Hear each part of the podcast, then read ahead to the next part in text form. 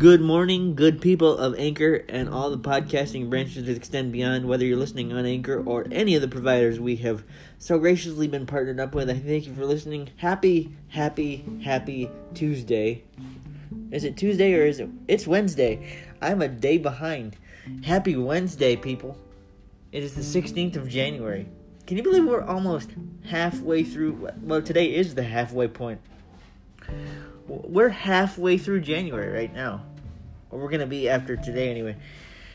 I want to talk about comic books this morning. Specifically, a comic book movie that I saw the second half of last night. Many, many of us know who are comic book nerds that in 1993, Doomsday killed Superman, right? Well, in 2018, or towards the end of 2018, they put the death of Superman into animated form. Now, they did it in 2007, but they took a lot of liberties. Now, understand that they took some liberties here as well, but what they did this time is they took more time and let the story unfold in like the death of Superman. That was part one. And then yesterday, part two, The Reign of the Supermen, came out, and I watched it early in the after uh, in the early afternoon, early evening last night, and I really enjoyed how they finished it. Yeah, they took some liberties again, but it was a it was a beautiful telling of the story. Again, it was the story set in the New 52 universe. The New 52 universe didn't exist in 1993. Um, but they had to modernize it, they had to tell it, and they had to be more prone to tell a story that was set in 2018 and 2019 than 1993 because we don't live in the same technological world that we lived in 1993. Technology has improved. The way we interact on social media has improved. Uh, ha- has approved well improved depending on how you look at it. Social media has made the world different. Technology has made the world different. So ha- the story had to reflect like a 2018 and 19 version. And the reason I say 2018 and 19 is because it came out. The first part of the story came out in 18, but it had to reflect the society of today as opposed to the society of 1993. I believe at the time when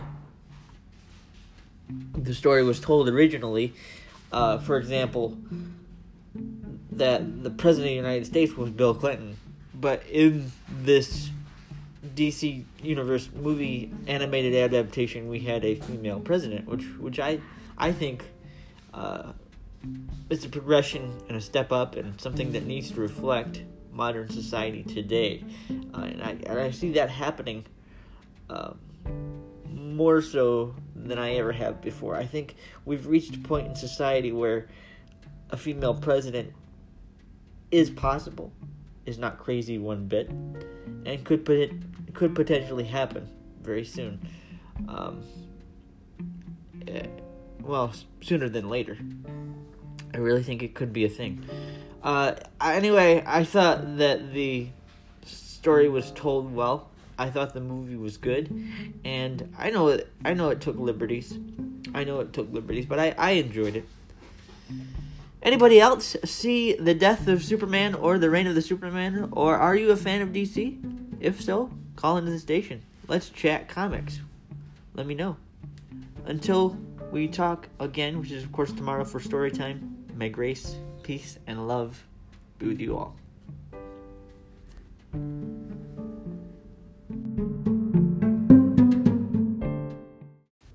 Hey Patrick, what's good, man? Wanted to talk to you about something. DC Comics in their animated film division has recently come out with a couple of film adaptations of two iconic. It, well, it's all one big story arc. Uh, it's basically the death of Superman and the reign of the Supermen, and it happened around '93 originally, but they set it in the universe before, which was the New 52 universe. And because they had to modernize it. And the films are really, really good. Of course, they took some liberties. But my question is do you remember that storyline and what was going on culturally? Do you have any memories of the time where, you know, it was like 93 and Superman was killed and nobody nobody at least I would I was about 9 years old and I couldn't even fathom somebody or something killing Superman. Do you have any memories of that uh, story arc? Let me know. Ah, uh, yes. The death of Superman. I remember that.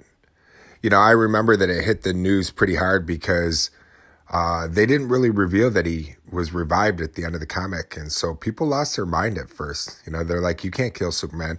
I I remember it, but I really remember at the time Waco, Texas, was happening with the Branch Davidians, and um, that ended up with a hellfire. So I was 23 years old in '93, but I do remember the death of Superman. It was actually kind of a rebirth in comics for the industry because the comic book industry was really not doing very well. And so that really spawned a lot of interest, piqued the interest in comics, and people were pretty upset you can't kill off our beloved Superman, a character that everybody's known and loved for so long.